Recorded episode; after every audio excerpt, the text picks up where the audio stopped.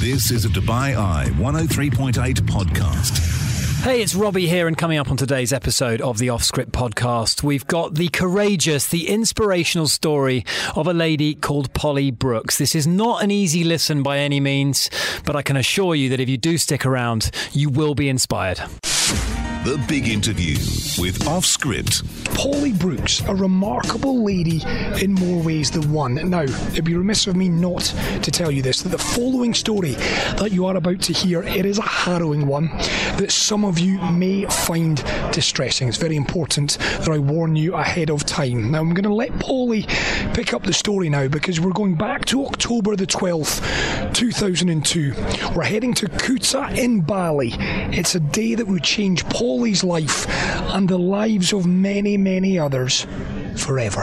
So it's coming up to nearly 20 years ago that I was on holiday on a rugby tour with my husband, Dan, and some friends. And Dan and I had just got married 5 weeks earlier and really probably shouldn't have gone on that tour. But you know what it's like, we'd met on the side of the pitch at that tour 2 years earlier, and actually we got engaged the following year. So even though we'd been on honeymoon and gone back to work, you know, we just nipped from Hong Kong to Bali for the Hong Kong 10s. And, you know, it was just a normal day, really. We had, you know, fun on the rugby pitch, and then we hung out at the pool and headed down to Kuta, which many of you all know is like the sort of nightclubby bar expat scene, and, you know, no different from any other time we'd been there. And there were 10 of us in a group, 3 girls, 7 boys, and we went out for a lovely local sort of Indonesian meal, and as we were leaving, because the boys headed off,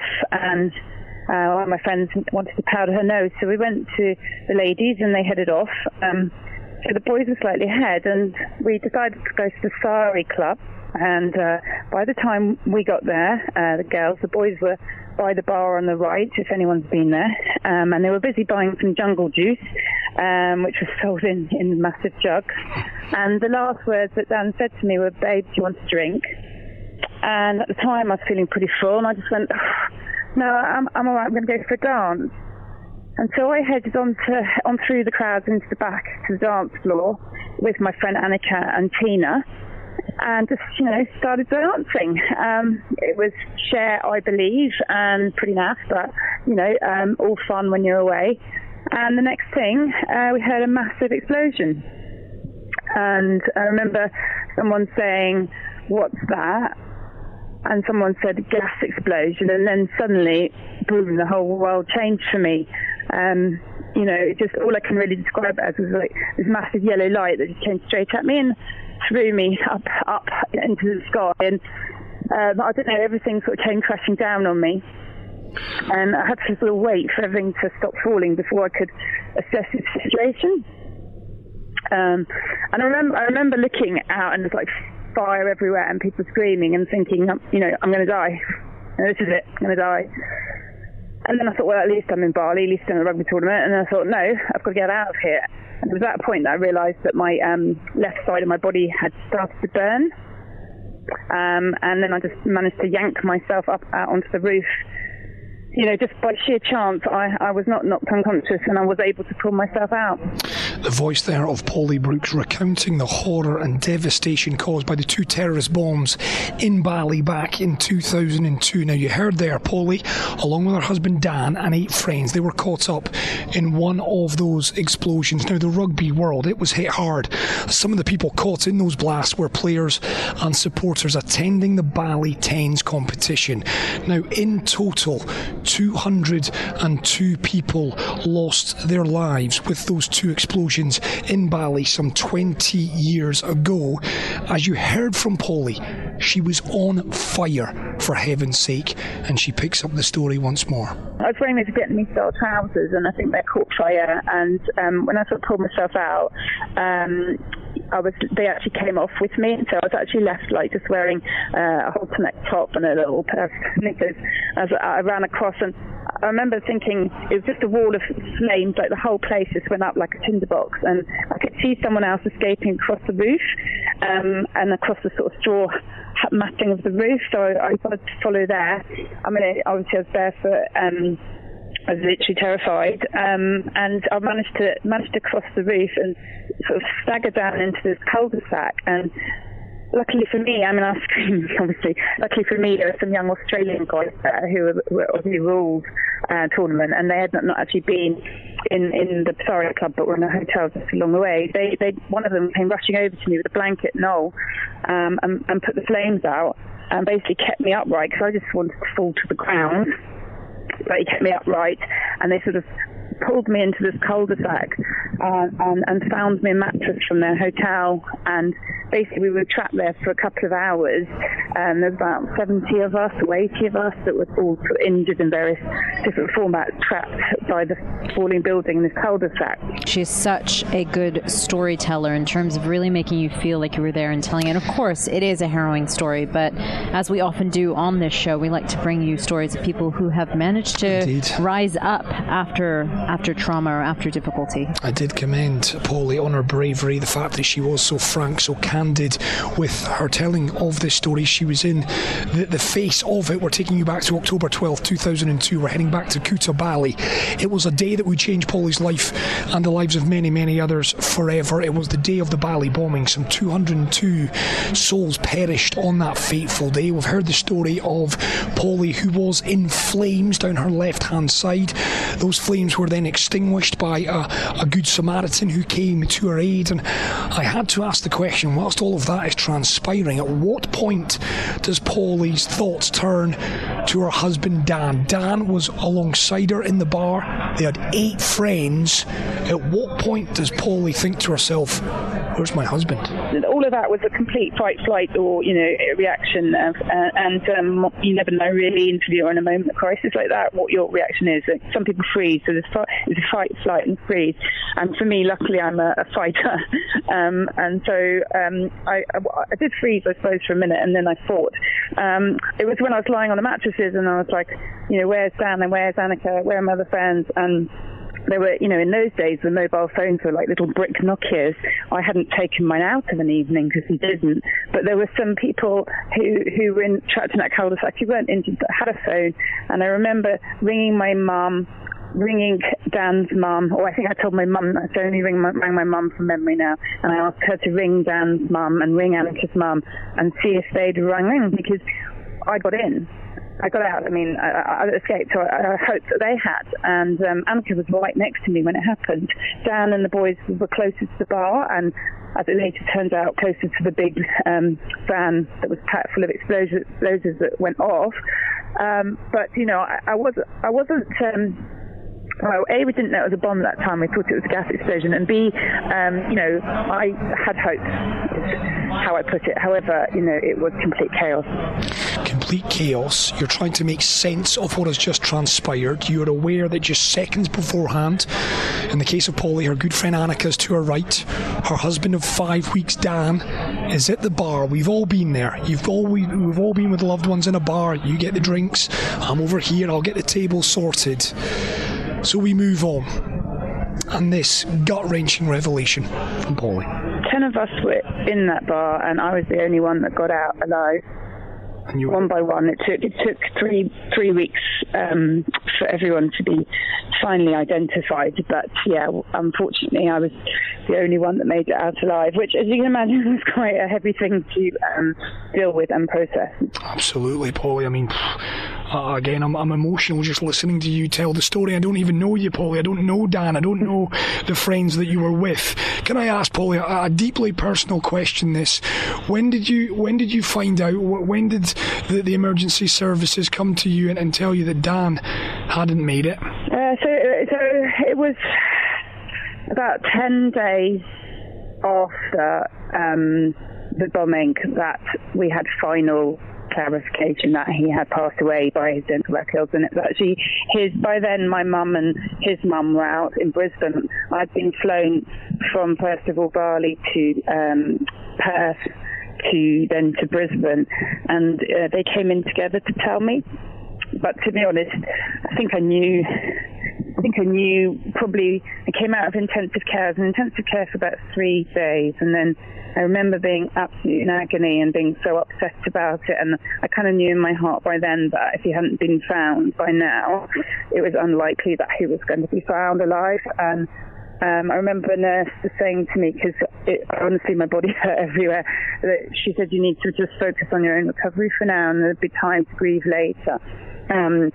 And it was just the most horrendous situation to be faced with, and it was like a daily occurrence, really, finding out that someone else hadn't made it and it had been confirmed. And it was terrible.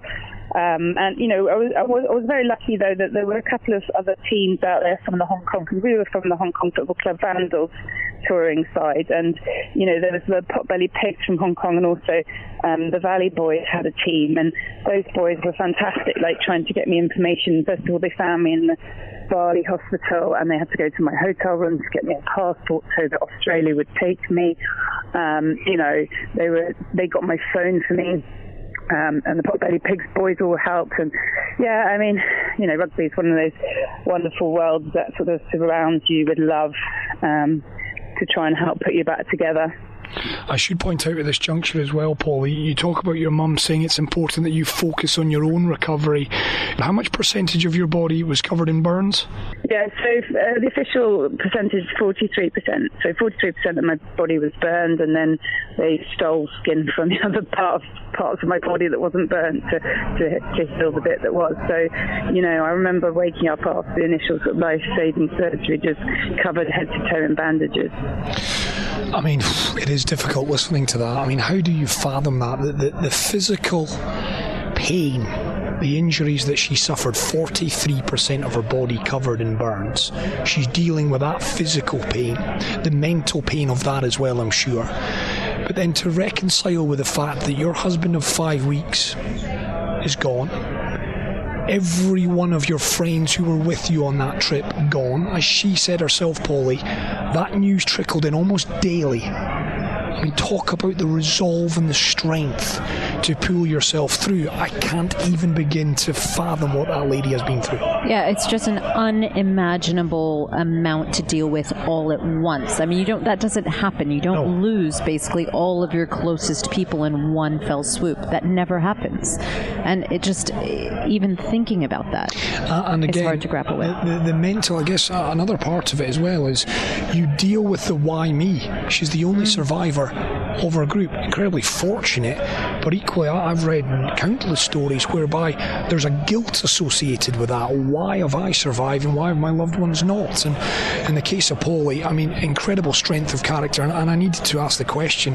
There she is then, 43% of her body covered in burns. How long in total did you spend in hospital? So I was actually, funnily enough, I healed quite quickly. I did everything I was told. I was like an inpatient in bed for 6 weeks, and then I spent another 4 weeks like a day release sort of thing. They let me get into a B&B with my family.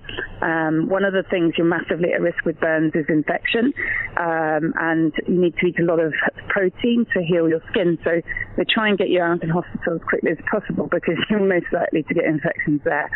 And so they basically got me well enough to get on a plane back to the UK, and I moved back to the UK with my parents.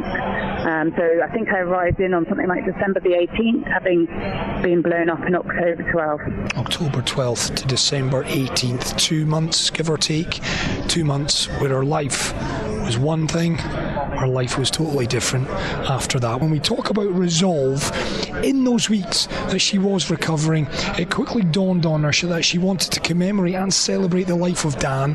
So what did she do?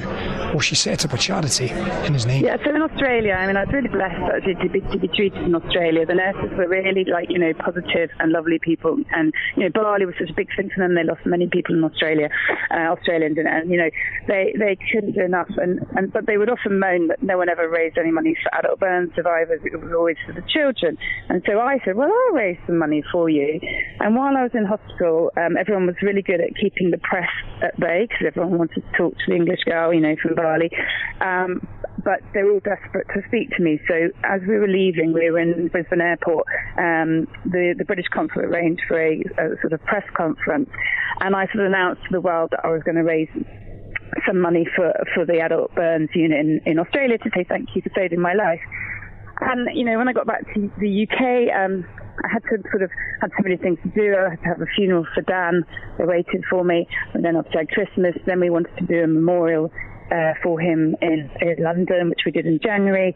Then in February, I flew back to Hong Kong with my mum to close down my life there and also have a memorial out there. He and I had met in Bali. We were living in Hong Kong, so our whole life really was in Hong Kong together. So that was all incredibly emotional. And then I came back to the UK, and I had such an amazing response from announcing both memorials that I wanted to raise some money for burn survivors that I realised that I needed to set up a proper charity.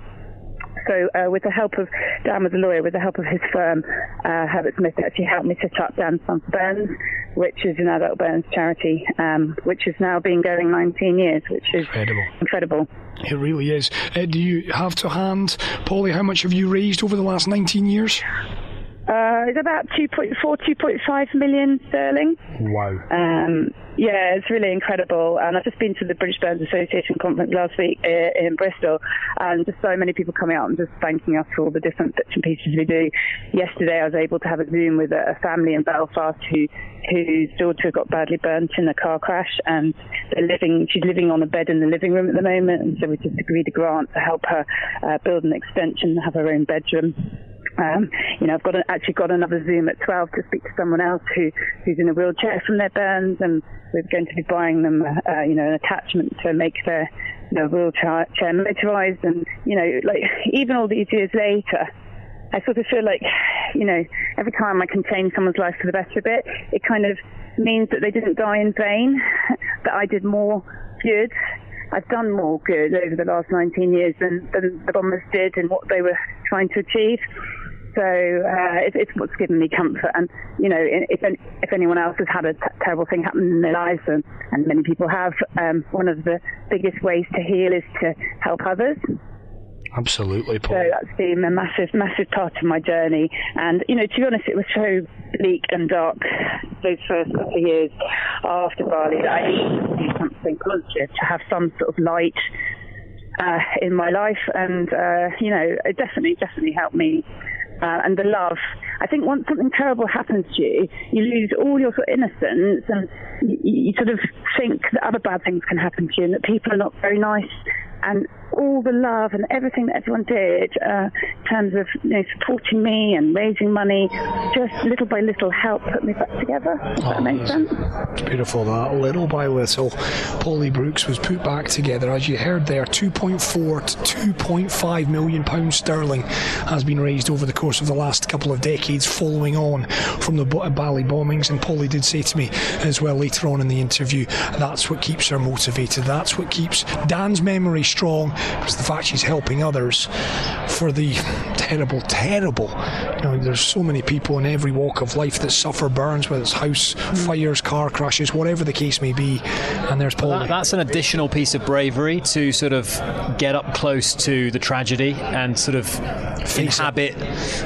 live a life which kind of places the tragedy front and centre, front and centre, you know, and to sort of to talk to you 20 years later, it must have dragged up some to recount what I can't imagine reliving that, and actually agreeing to an interview with you just 20 years later to relive what must have just been at the time just extraordinarily difficult to handle and process. It's amazing that she's actually willing to go back and revisit it. The strength of character in that lady. You can find out more about what Polly is up to by checking out Dan's Fund for Burns. You can find it on Google. Any search will bring that up. If you want to donate, if you want to find out more, you can do that. Dan's Fund for Burns.